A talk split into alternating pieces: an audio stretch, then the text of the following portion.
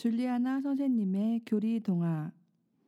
이 팟캐스트는 주일학교 교리교사와 어린이들을 위한 교리 동화로 의정부 교구 청소년 사무국에서 제작하였습니다.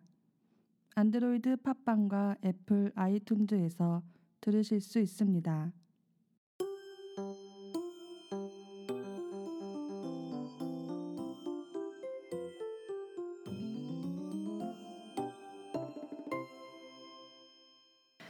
우리 친구들은 누군가 나에게 잘해주었을 때 감사하다는 말을 물론 많이 하겠죠. 그러나 처음엔 고맙게 생각하지만 점점 당연히 해야 하는 것처럼 감사를 많이 잃어버리고 오히려 조금 소홀해지면 섭섭해하지요. 특히 항상 함께 살아가는 가족들에게 감사하다는 말을 많이 하고 있나요? 감사한 것이 별로 생각나지 않는다고요? 그래요.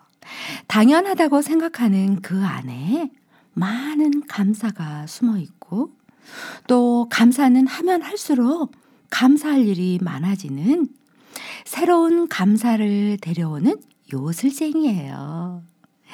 그래서 예수님께서도 늘 감사하라고 하셨죠.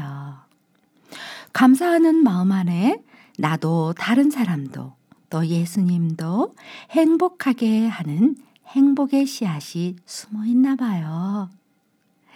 오늘 이야기는 감사 저금통이에요.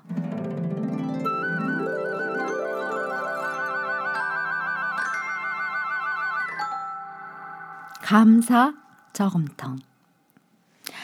로산의 집 거실 한켠에는 커다란 저금통이 있지요.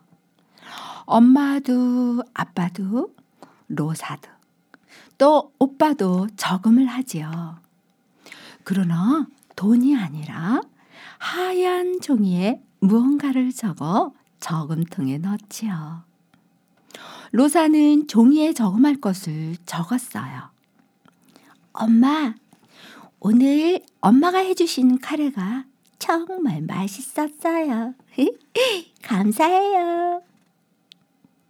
저녁을 먹고 난 후 로사가 적은 거예요. 거실에서 TV를 보시던 아빠도 웃으시며 종이에 뭔가를 적으셨어요.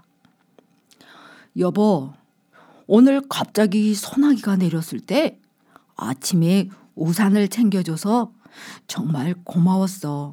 감사해. 아빠는 곱게 접어 감사 저금통에 넣으셨어요. 엄마도 저금할 것을 적으셨죠. 여보, 오늘 저녁 설거지를 도와주셔서 감사했어요. 김치를 담궜더니 어깨가 많이 아팠거든요. 아빠를 바라보고 웃으시며 저금통에 넣으셨어요. 오빠도 머리를 극적이며 종이에 뭔가를 적었죠. 아빠, 용돈 주셔서 고맙습니다. 이 다음 제가 커서 아빠 용돈 많이 많이 올려드릴게요. 아빠, 감사합니다. 이렇게 그날 그날 감사한 것을 저금하다 보니 감사할 일이 점점 많아졌어요. 이제 며칠 후에는 온 가족이 모두 모여 이 감사의 저금통을 열어볼 거예요. 물론 예수님께 감사 기도도 할 거고요.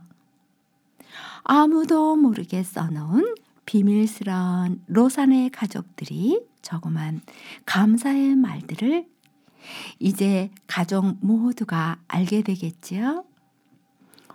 어, 우리 친구들도 감사의 저금통에 저금하고 싶지 않나요?